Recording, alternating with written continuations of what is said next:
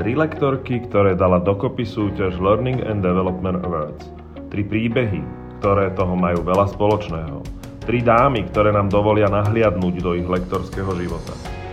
Dámy a páni, nasadnite a roztočte s nami kolotoč inšpirujúcich myšlienok z oblasti rozvoja a vzdelávania. OK, zdravím vás všetkých, ktorí ste dnes s nami, možno kolegovia, možno junior, senior tréneri, možno ľudia z branže vzdelávania a rozvoja. Tešíme sa, že sme znovu pripravení stráviť spoločný čas. A Martina, Bea, a Luba vás pozývajú do ďalšej časti podcastu Lektorský kolotoč, ktorý vznikol v spolupráci s Learning and Development Awards. A našim zámerom, a ja pripomeniem aj cieľ, ktorý sme v predchádzajúcom podcaste odprezentovali, je nielen vyzdieľať skúsenosti, ale možno zdieľať v prostredí LND komunity trochu viac možno otázok, priestoru na to, aby sme si povedali, že čo kto žije, akým spôsobom, čo kto prežíva v rámci tréningového procesu. No a tým, že sme si povedali, že niekoľko dielov bude našim cieľom, tak v tomto ďalšom sa pozrieme na to, že ako vôbec ten tréningový proces začína, ako analizujeme potreby ľudí, možno aj zadávateľov, čo všetko do toho patrí. Budeme mať tri otázky, ktorými spolu prejdeme a každá na to povieme názor a možno aj nejakú bonusovú, ak nám vyjde čas. Budeme mať spolu cirka do 30 minút čas, veríme, že to dodržíme a budeme sa tešiť, ak možno vy neskôr zase zareagujete, alebo to bude pre vás prínosné. Dámy, a ideme sa teda pozrieť na to, čo nás v úvode pri tréningových procesoch, workshopoch, e, webinároch vždy čaká a čo je to najpodstatnejšie pri zadaní a pri stanovovaní cieľov. Tak to úplne prvé, to úplne pr- moja prvá otázka ja si dovolím na úvod v krátkosti aj vyzdieľať. A poďme sa teda pozrieť na to, že, že čo všetko sa teda deje pri zadaní tréningu, na začiatku pri zadaní tréningu. Čo je podľa vás v úvode zadania tréningu podstatné? A zoberte si slovo, ktorá chcete. Tak ja teraz zdravím poslucháčov alebo divákov podľa toho, ako sa kto pripája a ďakujem Lubi za tento úvod. No pre mňa je veľmi dôležité možno z tej makroperspektívy vôbec segment, že z akého segmentu je ten klient, e, čo o ňom ja viem, o tom segmente ja myslím, ako tam poznám, aké riešia výzvy, čo je tam celkovo takéto štandardné. A potom veľmi záleží, že kto mi dáva ten briefing, že kto nás oslovil. Či je to HR direktor a má to veľkú prioritu, alebo je to e, špecialista teda na learning and development a majú to veľmi dobre už e, ako keby vyštrngané, že veľmi dobrý briefing, veľmi konkrétny, špecifický, že mali urobené aj nejaké focus grupy alebo majú nejaké prieskumy a že cítim, že to je data evidence briefing. Alebo ak je to také na vode, tak zase potrebujem dať e, veľa doplňujúcich otázok. Takže pre mňa je dôležité vedieť, kde vznikla tá potreba, čo už v tej veci skúsili, kto sú teda účastníci toho rozvoja a priznám sa, že po tých rokoch si trúfam pýtať aj otázku, aký majú na to rozpočet. Keď som bola mladšia, menej skúsená, túto otázku som si samozrejme nedotrúfla dať, lebo nie je veľmi profesionálna, ale mám už vypracovanú alebo vybudovanú takú dôveru e, s klientmi, že nám to ušetrí veľmi veľa premyšľania, keď vieme, aké máme na to zdroje. A podľa toho už viem si predstaviť, akým spôsobom vlastne môžeme nadizajnovať tú rozvojovú intervenciu. Či je to krátkodobý tréning, alebo je to nejaký dlhodobejší program. Takže toľko v úvode za mňa. Uh-huh. Ja musím povedať, že u mňa sa to, a tiež všetkých zdravím, ahojte, že sa to vo veľkej miere vlastne veľmi podoba tomu, čo teraz si hovorila ty, Mati. Mňa ešte vždy aj zaujíma vlastne vedieť, že kto teda s tou potrebou vlastne prišiel, pretože áno, často sú to treba, že akože learning eh, and development špecialisti za nami prídu a povedia, že toto by sme potrebovali pre tento a tento tým, tak chcem vedieť, kto s tou potrebou prichádza. Či sú to účastníci samotní, alebo to je, že to na to prišiel akoby ten ich manažér, manažérka, že potrebujú nejaký rozvoj, alebo je to len vlastne, čo sa tiež stále stáva, hm, my by sme ich chceli nejako odmeniť. Takže to, to sú presne akože také tie rôzne prípady, kedy si uh, vychádzame ako vlastne naozaj z iných potreb a tým pádom môžeme očakávať, že aj tá úroveň motivácie tých účastníkov vlastne do toho rozvoja ísť bude podstatne rôzna a iná. a, a tým pádom úspech toho tréningu, od toho školenia závisí vo veľkej miere práve od toho, aká je tá motivácia. Takže ja sa vždy pýtam, kto s tým prišiel, odkiaľ tá potreba teda ide a to je asi číslo jedna a aj vôbec potom ešte tá otázka, do akej miery ten človek je do toho procesu zapojený. Takže pokiaľ je to treba ten manažér, ktorý povie, toto by som chcela, alebo chcela, aby tí ľudia tým prešli, ale vlastne inak od toho dáva ruky preč, tak eh, to je tiež ďalšia z takých ako indikačných záležitostí, ktorá nám aj hovorí o tom, či, alebo ako veľmi ten, to školenie môže byť úspešné, pretože pokiaľ ten manažer sa vlastne do toho nezapojuje, a, a nejakým iným spôsobom tých svojich ľudí vlastne v tom nepodporuje. Tak um, no, povedala by som, že nám to, ako sa v Čechách hovorí, házi klacky pod nohy a, a vlastne je to pre nás o dosť ťažšia práca potom tých ľudí naozaj dostať na to miesto, kde, kde chcú. Takže asi za mňa je vždy úplne najzákladnejšia tá otázka, pretože sa budeme asi baviť aj o ďalších, čo sa ešte pýtame, ale že od koho prichádza tá potreba toho rozvoja. Mm-hmm. Ako to máš vlastne ľúbi ty? Ty si nám tú otázku položila, ale povedz, ako to vnímaš ty. Tak, tak ako sme sa aj dohodli, ja možno dneska budem viacej dávať trochu pozor na proces a budem aj v tej eh, roli facilitátora tejto časti, alebo moderátora. A nezávisle na tom, ja vás aj veľmi rada počúvam. A ja spravím iba takú malú ľahkú nadstavbu. Takže aj som rada, že ste... Vidím, že sme vo veľkej zhode. Že vždy tá otázka je, že kde, kto je zadávateľ. Pre mňa vždy to najhlavnejšie, že kto je zadávateľ a ja si iba to, kde dovolím ešte, aj keď tá otázka je nepopulárna, ale ju predsa len položím, lebo celkom často kladiem, že prečo? Že čo vlastne má pokryť ten proces? Že či má pokryť, či má urobiť medzeru uh, niekde v nejakej firemnej kultúre alebo niekde nejaký gap, ktorý vznikol, či už uh, vo vedení, v procesoch stratégií, alebo že či to je skutočne, že téma zručností, inšpirácií, vzdelávania, že, že prečo to vôbec vzniklo lebo kto je zadávateľ je jedna téma a my sa v tých nastavových otázkach v tejto časti budeme aj baviť o tom, že zhoda medzi tými jednotlivými stranami u toho zadávateľa je veľká téma, lebo niečo iné môže očakávať vedenie, niečo iné môže očakávať HR, vzdelávania, niečo iné účastníci. Ale mne aj, že prečo? Že či skutočne má pokryť inšpiráciu zručnosti, alebo má pokryť aj nejakú medzeru, ktorá vznikla niekde, buď zo strany vedenia, alebo vo firmnej kultúre, alebo sa deje nejaká veľká zmena. Nevedia tak, čo by úplne presne tým ľuďom povedali a dali. A teraz chceme to trochu zaplátať nejakým skvelým tréningom, workshopom, ktorý vytvorí priestor na to, aby sme na chvíľočku ľuďom zalepili oči. Som taká veľmi priama, ale tak ako Maťa dala do toho priestoru tú otázku s tým rozpočtom, tak ja dávam, že či náhodou nám to niekde nezaplátáva nejaké medzery, ktoré v skutočnosti ten workshop alebo tréning nevyrieši môže pomôcť tomu, aby vytvoril priestor na diskusiu a naštartovať to, ale nevyrieši. Mm. Takže súhlas so všetkým, čo ste povedali. Kto, kde a toto je pre mňa taká malinká nadstavba k tomu. Ja by som to ešte zaramcovala, že management očakávaní je pre mňa dôležitý úplne od začiatku.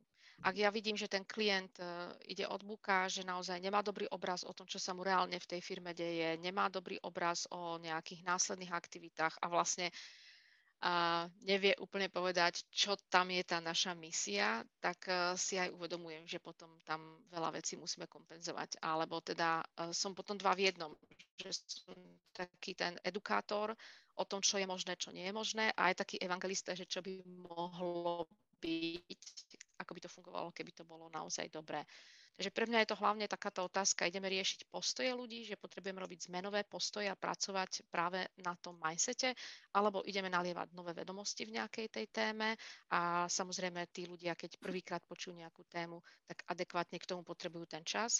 Alebo je teda to tretie, že či idem rozvíjať tú zručnosť. No a ešte nadviažem na Beu, čo, čo spomínala, že častokrát chcú práve, že motivujte našich ľudí. A ja volám tieto typy e, intervencie, to nie je tréning, workshop, ťažko povedať, niekedy je to terapia, coaching, a to volám, že to je taká incentíva a je to na mieste. Berem to ako legitímnu zákazku, že áno, z času na čas potrebujú odzdušniť a naozaj ľudí vytiahnuť z toho procesu a dať im niečo inšpiratívne, ale je to iný typ programu, mm-hmm. aj, ktorý samozrejme tiež robíme, ale potrebujem vedieť na začiatku ten smer, že či je to toto, že ideme ľudí motivovať a samozrejme, aby to nebolo kontraproduktívne. Lebo nič mm-hmm. tak nenaštve, ako keď vo firme sú závažné problémy a ľudia sú poslaní na motivačný tréning, aby si oni načerpali svoju vlastnú motiváciu, aby prežili uh, tie problémy. Uh-huh. S niekým externým to nevyrieši. Mm, hej, hej, toto je ešte viac naštve. Hej, hej. Skvelé. Uh, vidím, že teda sa vo veľkej miere zhodujeme. ono sa nám to možno aj ďalšími dielmi tak prirodzene asi bude prelínať, že každá z toho svojho súdku, ale vo všeobecnosti je v tej našej oblasti veľa podobného. Poďme sa pozrieť na ďalšiu otázku. Poďme sa posunúť. Ako robíte analýzu potrieb? A kto je súčasťou analýzy potrieb vzdelávacích aktivít? No, ja myslím, že možno v niečom budeme to mať uh, podobné ženy, pretože žiadna z nás vyložene nerobíme tak, že by sme boli akože solo lektorky. To znamená, že máme okolo seba tým ľudí. A z, teda keď budem hovoriť sama za seba, tak u mňa je to tak, že tá úplne prvotná analýza potrieb totiž to už prebieha v čase, keď eh, sa klient na nás obráti s nejakou eh, požiadavkou o ponuku na rozvoj. A vlastne už vtedy ten eh, môj kolega, ktorý je ako key account manažer, uh, už začína sa pýtať, čo je tá reálna potreba, pretože už keď dizajnujeme ten program alebo to riešenie pre toho klienta, tak potrebujeme porozumieť tej situácii. Takže tam ako tá úplne prvotná analýza už je v tomto bode. Pokiaľ sa nám to samozrejme podarí dobre zanalizovať a dáme dobrú ponuku, tak mm, vlastne s tým klientom pracujeme ďalej. A keď ja už prichádzam teda v tej roli toho lektora, toho facilitátora, tak ja sa vlastne jednak sa vraciam k tým poznámkam, ktoré boli vtedy. Ale on často medzi tým zadaním a tou realizáciou je nejaký čas však. Takže otázka nie, že či sa to nejako zmenilo, alebo tá situácia je rovnaká. Takže väčšinou je to tak, že sa bavím s tým HR človekom alebo Learning and Development špecialistom, ale zároveň chcem, aby to bolo, že uh, sa k tomu vyjadril práve aj ten manažer, ten nadriadený, alebo ten vlastník toho, tej, tej potreby ako takej. No a v treťom bode je to potom aj o, to, o tých účastníkoch, čo oni teda od toho potom očakávajú, alebo čo vôbec vedia o tej danej téme. A ty si to, Mati, už predtým povedala v tej predchádzajúcej odpovedi, a možno, že to len tak vypichnem, ono sú vlastne tri veci, na ktoré sa štandardne pozeráme a predpokladám, že to máte teda ženy rovnako, že, to, že sú to, je to otázka znalostí, zručností a alebo postoja. Takže vlastne Hej, tieto tri, tri veci vlastne chcem vždycky ja vedieť, ako sú na tom, čo vedia, čo nevedia, čo si potrebujú rozvíjať. Um, a, a či je to aj to, že potrebujeme najprv pracovať na tom ich postoji ako takom, alebo možno primárne na tom ich postoji, že to nemusí byť ani o zručnostiach a znalostiach ako takých. Um, takže ako asi som odpovedala teraz na veľa vecí naraz, že jednak s kým sa bavím, aj, aj čo tam dávam, akože na čo sa pýtam. A, a úplne poslednú vec poviem a potom už som ticho, že pre mňa takou dôležitou otázkou je, e, je, čo by malo byť inak. Potom, keď tí ľudia týmto prejdú, keď si predstavíte vy ako zadávateľ, alebo vy ako účastníci, alebo vy ako manažer toho týmu, čo je inak? Ako sa to prejaví v tom správaní tých uh, účastníkov? Mhm. OK, ja za seba mám takých 6P, a dúfam, že ich teraz dobre vymenujem. Prvá je príčina, hej, že kde to vzniklo, ako to vzniklo a vôbec akože, uh, kto prišiel s tou potrebou. Druhé produkt, to znamená, že čo má byť výstupom. A to naozaj manažujem, že za čo sme schopní zobrať zodpovednosť a za aký čas sa čo vôbec dá doručiť. Potom mám, kto sú účastníci, participants, hej, príčina, produkt, participants. Potom mám nejaké prekážky a problémy, že s čím sa tam budem potýkať. Že v akej nálade mi tí ľudia prídu, aké, aké si hypotézy vlastne vyskladám. HR má nejaké uh, šetrenie, aj ak mám možnosť a už spolupracujem s tou firmou, uh, určite komunikujem, že aspoň telefonicky s, tým, s tými manažermi, ktorých ľudí sa to teda týka. No a potom uh, nechávam si odobriť proces, že navrhnem draft uh, teda toho tréningu alebo programu a to si prechádzam ešte s zadavateľom, že či naozaj to splňa tie očakávania a ešte samozrejme uh, place, teda priestor, kde to bude prebiehať. Či to bude face-to-face prezenčne, či to bude online, alebo nebodaj, samozrejme teraz máme aj tie hybridy, mm. že čas ľudí tak, čas ľudí onak. Takže 6P prípravy a je, je taký, taký pre mňa ako keby akronym, že či som všetko prešla z každej mhm, perspektívy. Mm-hmm. A ak je to firma, s ktorou som ešte nespolupracovala a je na to čas, tak si vždycky žiadam fokus grupy.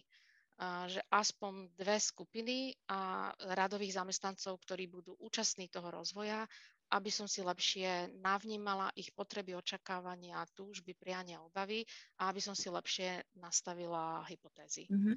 A prečo dve? Aspoň fokus grupy osvedčilo sa mi, že niekedy tá skupina je špecifická a že druhá skupina je úplne iná a že potrebuje potrebujem vidieť tú diverzitu tých názorov, lebo oni sa tak ako keby napoja v tej skupine na seba, už potom majú taký jednotnejší hlas a preto potrebujem mať e, minimálne dve fokus grupy. Samozrejme, lepšie je viac, ak ide o väčší program, ale dve fokus grupy urobia, uh, predídu tone problémov, mm-hmm. tak by som povedala. Uh, zase povedali ste to najdôležitejšie, ja skúsim znovu len nadviazať, alebo niečo doplním len. Uh, Bea položila krásnu koučovaciu otázku, že čo má byť inak. Ja zvyknem k tomu ešte aj dodať, že na čo má byť najviac vidieť zmena. A vtedy mi to dáva viac otázku, je tam zhoda medzi tým, uh, keď si Bej hovorila to, že, že myslenie, ja to mám, že myslenie, konanie, postoj, alebo presne, že na úrovni zručností a na úrovni postojov, nielen vedomosti a informácií, lebo potom je len ambícia inšpirovať, tak mne v tej analýze potreb, to je takéto klasické aristotelovské, nie, že logos patos, že, že uh, pre mňa je tam taká nadstavba, že na čom to najviac má byť vidieť tá zmena. A súhlas s tým, že fokus grupy pomáhajú. Pre mňa, my robíme fokus grupy vtedy, keď vieme, že ten projekt je ako keby dlhodobejší, pretože má to význam ísť aj do toho iného. My niekde možno spomenieme, možno, že hlavne pre začiatočníkov alebo teda juniornejších trénerov, Kirkpatrickov, modela, všelijaké také tomu možné nadstavby a odnože. A priznám sa, že trochu si to v niečom, bolo kedy sme si mysleli, že zjednodušujeme. Teraz to robíme, ja to hovorím, že efektivita je v tom, že máme vytvorený taký Google Online jednoduchý, alebo sú v podstate aj v iných nástrojoch možnosť spraviť pár otázok, ktoré toto oslovujú a pomáhame tým niekedy tým odborom vzdelávania alebo aj čaristom, aby aj oni videli, že do akej miery je podstatné analyzovať potreby účastníkov, lebo tam naraz dostanú odpoveď, či tá zhoda medzi zadávateľom vedením, HR, vzdelávaním a účastníkmi skutočnosti je. Že my im len ponúkneme nástroj alebo takú ako keby jednoduchú pomocku, ona môže mať rôznu podobu, niekedy je to fakt pár otázok alebo vyklikávanie niečoho a naraz vidíme, či je to fit, či medzi očakávaním tých účastníkov a medzi očakávaním zadávateľa je zhoda. A to mne príde celkom podstatné, lebo focus group sú skvelé aj spraviť úvodné, že kto všetko je toho účastný a prečo sú tam tí ľudia, že toto celé OK len je to niekedy, že čas versus výsledok a mne príde, že už keď vidíme na úvod potom, ako by ja hovorila, že už v tom prvom zadaní a vo slovení klienta my vidíme nejakú ako keby malú otázku, ktorá ju treba trošku preskúmať, tak ideme do hĺbky. Takže toto je iba také naviazanie na to, čo hovoríte. Takže robíte akože pretréningový dotazník. Taký jednoduchý pretréningový dotazník. Ako nie je to žiadna sofistikovaná veda, ale mne to veľa pomáha. A, a tiež nepoužívame to vždy, ale musím povedať, že posledné 2-3 roky, hlavne pri webinároch sa nám to osvedčilo, že robívali sme to jednak jednej.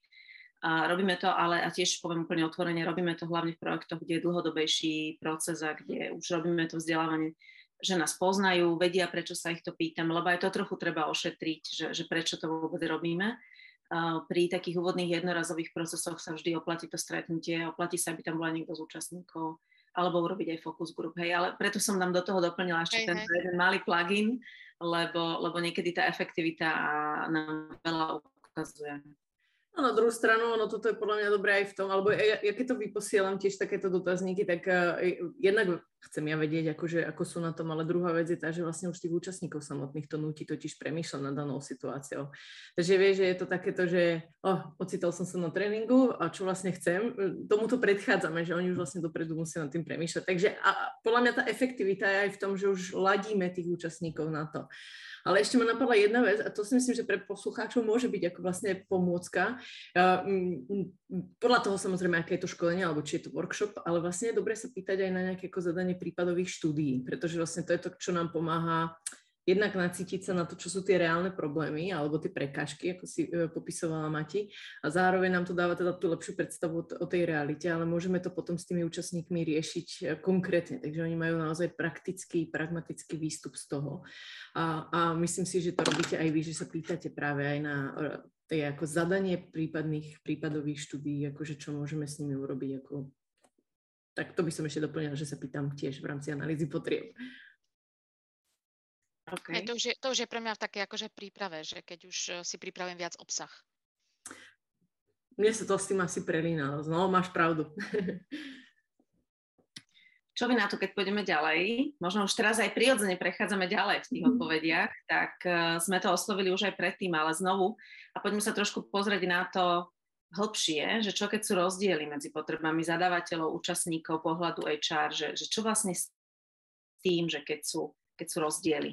Tak, tak skúsme. No, keď som bola menej skúsená, tak ma to šokovalo, aké sú tie rozdiely veľké. A oni stále sú tie rozdiely, samozrejme, lebo ak je nejaká korporácia o 3600 zamestnancov, tak uh, každý má istý fragment tej informácie, čo funguje niekde, nefunguje inde a akože naozaj vygenerizovať, ako zo všeobecniť nejaký ten briefing je náročné aj pre tú HRistku. Takže dlho som sa ladila na to, že vždycky je to nejaký kompromis medzi tým, čo naozaj zadávateľ chce a očakáva, voči čomu sme sa aj zaviazali, medzi tým, čo mi tá reálna skupina prináša, v akej dynamike, čo tam naozaj rezonuje, nakoľko to fitne, to, to makrozadanie a medzi aj mojou uh, aktuálnou energiou a môjim nastavením a mojimi schopnosťami, čo som schopná ustať a čo nie som schopná ustať. Takže ono je to vždy prienik týchto, týchto troch vecí. Ak sa to veľmi líši, tak zlyhala moja príprava. Že mne sa to už veľmi nestáva, že by tá, tá, tá, tá gap ma úplne vyšokovala. Um, mám už väčšinou dobrý odhad na to vyskladať dobré hypotézy. Ale samozrejme, mazde sa utne a skutočne, akože pamätám si také tie bolestné veci, samozrejme tie ostanú dlho v pamäti.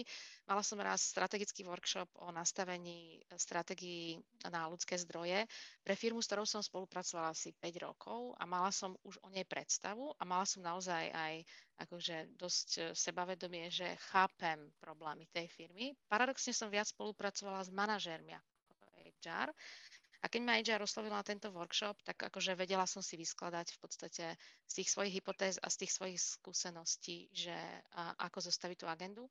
A do obeda som zistila, že moje hypotézy sú milné že som tú firmu videla na zrelšej úrovni a že mi HR ukázalo, že oni sa to síce podáva v rukavičkách e, na striebornom podnose, ale v skutočnosti HR to varí v polnej kuchyni, ktorú im za pochodu aj predstavujú že vtedy sa mi to naozaj rozsypalo a tam je samozrejme primárna potreba tých ľudí pre mňa dôležitá. Takže dala som nabok prípravu a išli sme teda riešiť to, čo skutočne potrebujú. Uh-huh.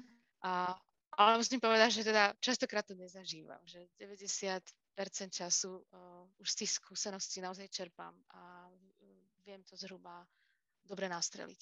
Uh-huh. A dámy? Ja iba zareagujem na, na to, čo si povedala, že si krásne tam dala tú analogiu s tou polnou kuchyňou a zväčša podľa mňa ten externý pohľad takmer vždy je, že v niečom trochu iný, no ideálne, ak je optimistickejší.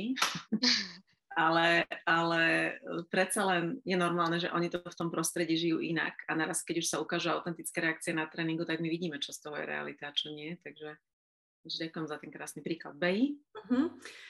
Ja by som možno, ako v podstate súhlasím s tým, čo si Mati tiež povedala. Vo finále, uh, áno, je, veľká je tam paralela medzi tým, ako moc sa pripravíme dopredu a druhá, aké už máme skúsenosti. Že premyšľam, že keď je niekto ako ten začínajúci lektor, že čo by mu mohlo vlastne v tomto pomôcť. A za mňa možno úplne to prvé, čo si povedala, že keď sa pýtame na to, čo, čo keď sú tam tie rozdiely, hej, no v prvom rade si pripustiť, že oni vždycky budú ako práve kvôli tomu, že každý žijeme trošku tú inú realitu. V rámci tých korporácií máme proste tie iné skúsenosti, inak to vnímame, máme iné zodpovednosti a preto dávame iné priority tým veciam. Takže za prvé vlastne sa ako na to pripraviť, že po, pohľad zadávateľa, po, teda, alebo HR, pohľad toho manažera, pohľad tých účastníkov bude vždycky trochu iný. A, a to ale neznamená, že ako niekto z toho je ten zlý, alebo zle to vidí. Proste zobrať to ako status quo a všetci majú pravdu do uh, určitej miery a je to vlastne o kombinácii tých troch.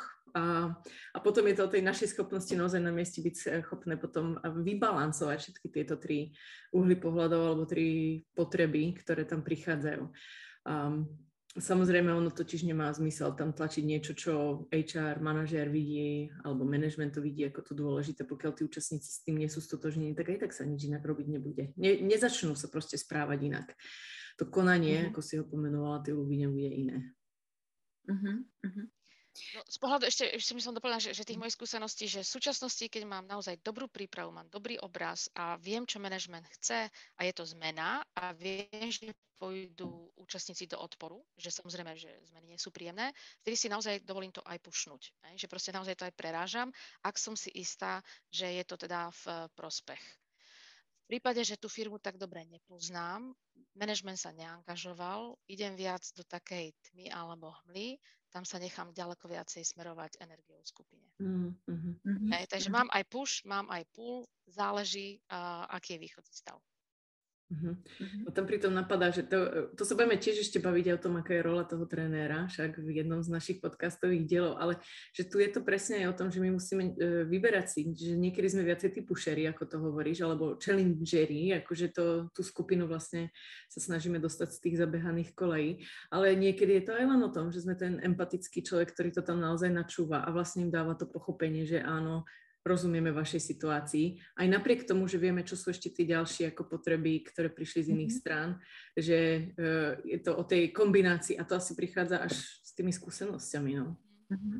Mm-hmm. Ale vy, ako to máš ty? My sme teda aj teba zapojili. Ja som, sa, ja som sa započúvala a trochu držím ja znovu aj to, že chceme byť užitoční, užitočné aj, aj pre tých začínajúcich trénerov.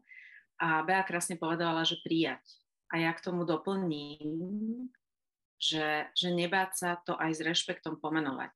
Pre začínajúcich trénerov by toto mohol byť hodne veľký challenge, že ešte predtým, než sa to rozbehne a zistíme tie rozdiely, ako keď sa vraciam k pôvodnej otázke, že trochu držím aj ten proces a držím tú pôvodnú otázku, že, že aké sú rozdiely medzi tým, že zadávateľ, HR, účastníci a že trochu už to vieme a už to tušíme, predpokladáme a možno niekedy aj zistíme priamo v deji, že to bolo ešte inak, ako sme si mysleli, ale vraciam sa ako keby takému malému typu, že neba sa to s úctou a s rešpektom pomenovať pre tých, ktorí ako keby v tom celom je najviac ten nosný zadávateľ, že vyzerá to tak, že môže sa nám stať, že budeme mať trochu rozdielne očakávania tých ľudí a že ako to čo najviac priblížiť. Lebo, lebo ja zo skúsenosti viem, že veci pomenované sú na poli realizované a potom tam není veľké sklama, nie sú tam veľké sklamania na niektorej z tých strán. Že ste nám slúbili, že dodáte toto a bolo to inak. Ale keď tam tie rozdiely sú, tak s tou úctou a s rešpektom v úvode to pomenovať pre mňa aj znamená, že osloviť to. Ako nechať to riešenie na tých, ktorí za to zodpovedajú, presne by, ako si povedala, že rola, ale že ten uh, tréner by tam, ten lektor by tam nemal mať rolu riešiť za nich kľúčové rozhodnutia vo firmnej kultúre, ale určite má rolu dodať službu, pre ktorú sa slúbil. A to mne príde, že s rešpektom a citlivo pomenovať, že, že ale vyzerá to tak, že by mohli účastníci z týchto výsledkov aj vidieť uh, a chcieť niečo iné. Čo vy na to? Alebo že ako to čo najviac ladíme že, že trochu sa tým preventuje, a možno sa nenájde riešenie predtým, ale trochu sa tým preventuje, že na niektoré zo strán budú sklamania a hlavne sa preventuje to, že niekto nás za nejakú službu zaplatil. Ja sa vraciam ku gru toho, toho nášho, že niekto nás za nejakú službu zaplatil, lebo nás do toho procesu pozvem, by sme ju mali dodať. Čiže, čiže mne tam ešte aj toto slúži celkom dobre.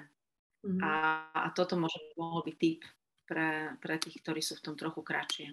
Neviem, či vám to dáva zmysel, ale poďme sa možno posunúť a poďme sa posunúť do ďalšej otázky.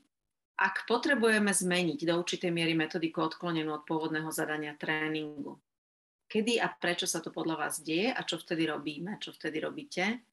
Že keď sa teda potrebujeme, keď sa dostaneme do nejakej situácie, že už sme v deji a zistíme, že to pôvodne naplánované musíme trochu upraviť. Čo vtedy robíte? Toto sa deje uh keď mi zlyhajú tie hypotézy. Keď si proste urobím nejaký obraz, uh, mám pocit, že ten obraz alebo teda ten manažment očakávaný som urobila správne a zistím, že ľudia prichádzajú s úplne iným príbehom. Tak uh, to je vždy kombinácia toho, že uh, aká veľká je tá téma, ktorú tam riešime, aké mám ďalšie veci v talóne. Mne sa moji kolegovia vždy smejú, že môj kufrík je akože kúzelnický kufrík, lebo naša príprava je vždy tak na 120-130%, že, že ty, nie všetko, čo si pripravím, využijem, špeciálne ak je to pilot, a, alebo ak prvýkrát pracujem v tej konkrétnej firme s nejakou konkrétnou skupinou tak tam mám ako keby robustnejšiu prípravu, lebo neviem, ako sa mi to vyskladá. A tak e, to, to, tam som naozaj akože ochotná aj, aj zmeniť tú metodiku a ak ma to veľmi prekvapí, tak to len s odsťou ukončím a dám prestávku a veľmi rýchlo si to treba aj na telefóne odobrím so zadávateľom, že teda máme tu takúto zmenu, lebo ten manažment očakávanie je pre mňa naozaj dôležitý. Zo začiatku to bolo možno ťažké vedieť takýmto spôsobom improvizovať a vedieť to potom ako keby dobre odkomunikovať. Čím je človek skúsenejší, podľa mňa sa to menej krát deje. Mm-hmm. Že má lepší odhad pre, a lepší cit pre tú situáciu a vie lepšie vycítiť to riziko, že toto môže nastať a vie si predstaviť, ako keby tú, tú agendu mám, že ak bude plán A pravdivý, tak potom B, C, D, ale ak plán A sa mi odkloní na inú stranu, tak potom toto a toto. Hej. Takže akože uh, mm-hmm. pri veciach, kde idem viac do experimentu, rátam, že tá metodika sa mi môže, tá správna, odkryť, až keď jej budem čeliť. Že budem v tej situácii mm-hmm. s tou skupinou a, a v tom momente budem vlastne vidieť, čo je optimálny ďalší krok. Mm-hmm. Bej, možno než budeš hovoriť, mi to teraz ako autenticky napadlo, ale poviem to. Netýka sa to úplne otázky, ale my sme si povedali, že jeden z cieľov je trochu osloviť tie zručnosti a kompetencie lektorov, lebo není to úplne vyjasnená téma na trhu, a, tak ako možno v iných oblastiach. A tuto mi naskakuje, že možno z každého toho podcastu nášho a z tých rozhovorov vyjde aj nejaká veľmi kľúčová zručnosť a tá flexibilita, flexibilita, odolnosť voči rôznym nečakaným situáciám a byť pripravený na tých 120% a vďaka tomu byť istý si v tej flexibilite. Mi príde ako jedna úplne z kľúčových kompetencií lektora alebo ľudí, ktorí v tom vzdelávaní musia zareagovať a musia byť stále sústredení na ľudí a na proces. Lebo viem, že u tých začiatočníkov to býva veľa, že sú sústredení na seba a na obsah flexibilita, zručnosť a skúsenosť sa získava aj tým, že ten človek začína byť výrazne viac zameraný na ľudí, na proces a flexibilitu v tom procese. Takže ja iba teraz, aj keď to vyzerá ako malinký odklon, ale niekde tá spodná linka našich podcastov aj bude, že my vlastne ako keby vždy v tom sumáre sa môžeme pozrieť na to a osloviť niektorú z tých lektorských kompetencií a zručností. A presne toto, čo teraz Maťka dala v tom svojom vstupe, tak to hodne je už o takej trochu vyššej skúsenosti tam tá flexibilita a zručnosť, ochotu vidieť, že, že musím reagovať veľmi rýchlo a prispôsobovať a mať stále viac možností je podstatné. Uh-huh. OK, Krej. Super si to povedala, je, je to tak, ďakujem. Uh, Vlastne asi, keď nad tým premýšľam na tou otázkou, že kedy potrebujeme urobiť tú zmenu a prečo sa to deje, tak uh, za prvé, prvé, čo mi napadlo, a vlastne ty si to odpovedala, Luby, v tej predchádzajúcej odpovedi, že je to o tom pomenovať to. Proste, ako sa v angličtine hovorí, ako pomenovať toho slona v miestnosti, elephant in the room, tak tu na, na rovinu povedať, že ako ukázať to tým účastníkom. Toto je to, ako to vidí zadávateľ HR, toto je to, čo vnímam teraz, že vy máte ako tú potrebu, proste pomenovať to, tak to je a teraz to nie je o tom, že to je zlé alebo dobré, ale proste takto to je a dať tým účastníkom aj na výber. A môžeme riešiť toto, alebo môžeme riešiť toto, alebo môžeme to nakombinovať. Je, ako niekedy im fakt dávam na výber. Na druhú stranu súhlasím s tebou, Mate, že čím viac máme tých skúseností, ani mne sa to už nestáva tak často, aby tam bol ako ten rozpor medzi e, tými jednotlivými zadávateľ HR a účastník akože v tých ich potrebách. Ale čo ma ešte napadlo, že kedy sa to ako reálne asi deje, keď som sa zamerala na tú časť tej otázky, kedy sa to deje, tak napadá ma vlastne to prvé, kedy tam nie je ten fit tých očakávaní, čo už sme zmienili. Ale druhá situácia, ktorú ja si vybavujem, kedy sa mne to stalo v minulosti, bolo, keď bolo nesprávne komunikované vlastne aj tie očakávania. Jednak zo strany zadávateľa HR voči tým účastníkom, alebo ani ja som to nedobre odkomunikovala k tým účastníkom pred daným školením. Takže tí ľudia prídu s inými očakávaniami, alebo si myslia, že toto bude o tom, ale vlastne to je úplne o niečom inom. Čiže to je otázka tej komunikácie. Alebo im nie, nejde žiadna komunikácia, to sa nám stáva bohužiaľ akože zo strany teda e, interne, myslím, zo strany zadávateľa alebo HR, takže tí ľudia sa tam zrazu ocitnú a nevedia, prečo tam sú. No, lebo mi to povedal šéf. Tak, mm, tomu sa chceme samozrejme vyhnúť v rámci tej prípravy a my preto všetko môžeme urobiť, ale my reálne nevieme, či to nakoniec ten manažer alebo to, uh, ten HR človek ako odkomunikuje. A teraz Proste stáva sa to, hej. Takže to je druhý prípad. A tretie, čo ma ešte napadlo, a to sa môže stať stále, a to je proste, keď tam nie je fit medzi tým lektorom a tou skupinou. Každá z nás máme nejakú tú, tú energiu, máme nejakú osobnosť a niektorá z nás bude vyhovovať skupine A, druhá bude vyhovovať skupine B a tretia skupine C ako takej. Nie je to časté, je to práve aj otázka zase tej prípravy, či trebárs aj e, tá firma, ten náš klient si s nami dá to stretnutie, v rámci tých focus group sa to dá tiež krásne ako už nacítiť, vidieť, že či áno, budeme tam nejakým spôsobom sedieť.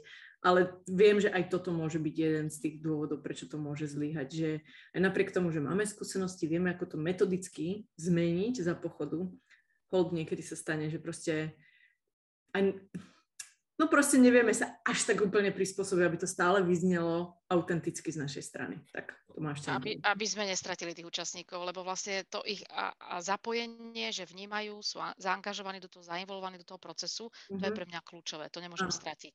Takže moja rutina príprava je ABC. Ačko je čo musí odznieť a musí sa stať za každých okolností. Za čo som zobrala naozaj zodpovednosť a čo tomu zadávateľovi garantujem, čo je value for the money. B je môj plán B. Hej, čím je človek skúsenejší, tým robustnejšie možnosti má, že, že čo všetko sa môže pokaziť. Technika, mm-hmm. môže čas, môže sa mi pokaziť, že skupina je juniornejšia, ako som očakávala, alebo je opak, že je seniornejšia, ako som očakávala, hej, alebo že tam majú nejaké iné veci, výzvy. No a C je, ako to oživím. Mm-hmm. Ako udržím tú pozornosť, hej, že kde, kde budem mať e, niečo, čím si ich môžem získať.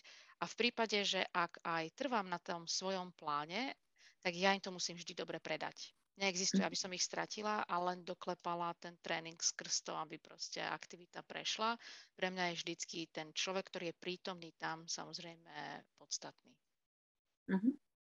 Mati, ty si to veľmi pekne dokonca do budov zosumarizovala. Bea úplne úžasne dala všetky tie situácie, kedy to môže vznikať. Ty si aj oslovila tú tému, že je aj v poriadku, keď, sa, keď tam fit v nejakej tej situácii nenastane lebo aj ja iba dodám zase, dám, že taký ešte iný pohľad do toho celého a vrácam sa znovu k tej pôvodnej otázke, že, že čo teda, keď tú metodiku potrebujeme zmeniť, napriek tomu, že to nejako máme pripravené a nejak sa deje po ceste zmena. Ja mám možno aj odkaz pre že trochu mladších trénerov, že ono je to aj v poriadku žiť s tým paretovým pravidlom, že 80 na 20. Že už s týmto pokojom, keď ten človek do toho príde, že 80% splníme ten cieľ a 20% dokonca tak trochu aj zadavateľom hovoríme, že ale keď nám vznikne v situácii v skupinovej dynamike toho tréningu niečo, čo budeme potrebovať upraviť, prosím, dajte nám tú dôveru, už keď ste nás oslovili, že to budeme vedieť prispôsobiť. To je pre mňa ten páret v tom, že 80 na 20, že, že aby aj tí ľudia skutočne odchádzali s tým, že ideme až do úrovne postojov zmeny, tak, tak musia odísť nakúpení. A to nakúpený je tam ten náš priestor tých 20%, že ja keď uvidím, že mám 8 z 10 osloviť, pretože zostaneme v, tejto, v tomto jednom cvičení trochu dlhšie a potiahneme tú diskusiu, aj keď som to nemala v pôvodnom tréningovom pláne, ale viem, že tuto dám viacej priestoru a bude to mať efekt, tak to urobím. Že mať aj ten pokoj v tom, že, že si držať tých vlastných 20% z toho obsahu a metodiky, že, že je to OK. Lebo tá striktnosť držania, aby som splnila cieľ, je aj tak vždy na škodu niektoré zo stran. A to je taký odkaz skorej pre juniornejších trénerov a určite mi zase seniorný je, že ja, ja dám aj ten druhú, druhú stranu úsečky, ten opak, že, že poznám aj ľudí, ktorí idú trochu freeride. A to sú seniorní tréneri, že ktorí majú pocit, že všetko zažili, majú za sebou 250 nástrojov a že však použijú to, čo tam je. A ani ja, ja som s tým není OK a ja aj svojim kolegom, aj keď riešime nejaké veci, hovoríme, že tých 70-80% musí byť jasný cieľ, jasná metodika, musíš mať jasne pripravené veci, lebo aj, aj vytvára to istotu v tom procese a tí ľudia to cítia a vidia a tá istota v tom procese, my ju spolu žijeme s tými ľuďmi v tej skupine. Takže je v poriadku tých 20, max 30%, ale a dovoliť si to, ale na druhej strane ten freeride, lebo ja zažívam aj také trochu na trhu, mm-hmm. že však ja už som taký dobrý, postavím sa tam a vyťahnem z klobouku, že to, čo tam práve tí ľudia potrebujú, OK, ale pre mňa je to zase, že vracem sa naspäť a sme platení aj za to, aby sme dodávali službu, ktorú sme slúbili a tam nejaký ako keby rámec obsahu a metodiky musí byť. Dobre, uh, Mati, vyzerá, že chce zareagovať. Iba to, že teda e, dá sa vyplniť priestor, dá sa aj ľúbivo vyplniť priestor, dá sa aj pobaviť, hej, títo, čo robia ten free ride, je to pre mňa skôr, že tam idú na tú likability, na tú ľúbivosť. Mm. Pre mňa toto nie je cesta. Ja si naozaj potrebujem sama sebe dať spätnú väzbu, že ak som mala hypotézu, že tí účastníci sú na štvrtom poschodí v tejto téme a my máme záväzok ich dostať do nejakého šiestého, že sa mi to naozaj podarilo. Že ten progres tam je. Mm. Tomto Babi, my sme nejaké skvelé, my sme ešte aj dôsledné, vidím. OK. Dobre, uh, sme v cirka pol hodina, aj 3 minúty, pokiaľ sa nemýlim nejako tak, nie? Že, že okolo pol hodiny. Uh, možno, ak uh, ktorákoľvek z tých otázok by mohla ešte byť naplnená niečím zaujímavým odkazom pre túto tému analýzy potrieb a chceme ju odovzdať. Čo vás ešte k tomu, aká myšlienka vám beží, ktorú by ste chceli zdieľať? Ja by som to len zhrnula, že naozaj ten manažment očakávaní je alfa omega a čím je človek skúsenejší, tým ho robí kvalitnejšie. Takže ak niekto začína byť lektor, nebojte sa aj dávať doplňujúce otázky a možno aj tomu zadávateľovi v niektorých veciach oponovať. Mm. A v prípade, že ten program nevíde tak, ako bol naplánovaný, máte ešte povinnosť to aj zdôvodniť a zodpovedať a poskytnúť aj nejaké doporučenia, že, že ako tomu predísť na budúce, alebo čo tá firma potrebuje ešte vedieť, aby uh, dokázali urobiť, urobiť lepší briefing do budúcna. Uh-huh. Uh-huh podľa mňa si to perfektne zhrnula. Jediné, čo mne napadlo, keď by som bola začínajúci lektor, eh, čo mám pocit, že sa nie vždycky deje, je vlastne príprava na toho klienta ako takého. Eh, keď s ním robíme poprvýkrát, tak zistiť si, pokiaľ nemám ani možnosť treba z tých focus group, zistiť si o tom klientovi, čo je to za firma, čo robia reálne. Akože urobiť si takú tú, taký ten research, ako by ste si robili, keby že idete na pohovor treba do tej firmy. Tak to by som ešte doporučila, že naozaj nielen sa zamerať na to, čo je potreba tej danej skupiny, ale trošku pochopiť biznis toho klienta. Na segment, mm-hmm. áno. Mm-hmm. OK. A možno úplná bodka je, že a vôbec tomu venovať pozornosť. Mm-hmm. Lebo niekedy to vyzerá, že tak je hotová tá zákazka, že netreba vôbec, mm. ale tých niekoľko otázok sa oplatí. Že vôbec, že to je téma analýza potrieb pred tréningovým procesom, že aj toto pripustiť, lebo niekedy to tak vyzerá celé pripravené, hotové, jasné, že nemáme potrebu, lebo však aj to si myslím, že sa na praxi niekedy deje, ale a hlavne keď s tými klientami robíme dlhšie, ale že vôbec tomu venujeme pozornosť. Mm. Ešte aj to. Dobre, Ďakujem vám veľmi pekne, dámy, za váš čas. Všetci, ktorí boli uh, s nami, verím, že to pre nich mohlo byť zaujímavé, užitočné. Možno niek- niekde z toho aj vznikne ďalšia diskusia. Potešili by sme sa. Ja to v tomto okamihu uzatváram. Budem prirodzene vo svojej roli predávať, odovzdávať štafetu Martinke a v ďalšom podcaste sa budeme zaoberať ďalšími témami, ktoré pre nás môžu byť fajn pre všetkých. Ďakujem, Ďakujem za diskusiu. Pekne. Ste pre mňa veľmi inšpiratívne. Ahoj. Majte ahoj. sa. Ahoj.